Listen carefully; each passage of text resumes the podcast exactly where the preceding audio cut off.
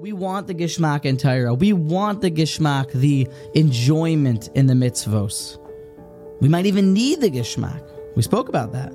So, what can we do at times that we don't feel the Gishmak? Or if one part of our Yiddishkeit isn't enjoyable to us, what to do? So, I had a thought about this. You ever hear a song and you hear it for the first time and your friends love it? You got to listen to the song and you hit play and you just don't understand why everyone likes the song. It doesn't click, the words don't go with the tune, and then what happens?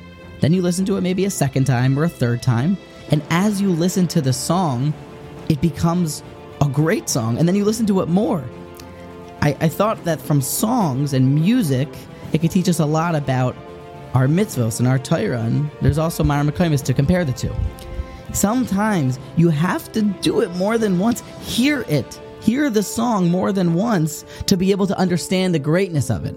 To get to the middle of the Tootsie Pop, to enjoy the geschmack in the Torah and the mitzvahs, sometimes you gotta listen to the song more than once, and then you understand the greatness.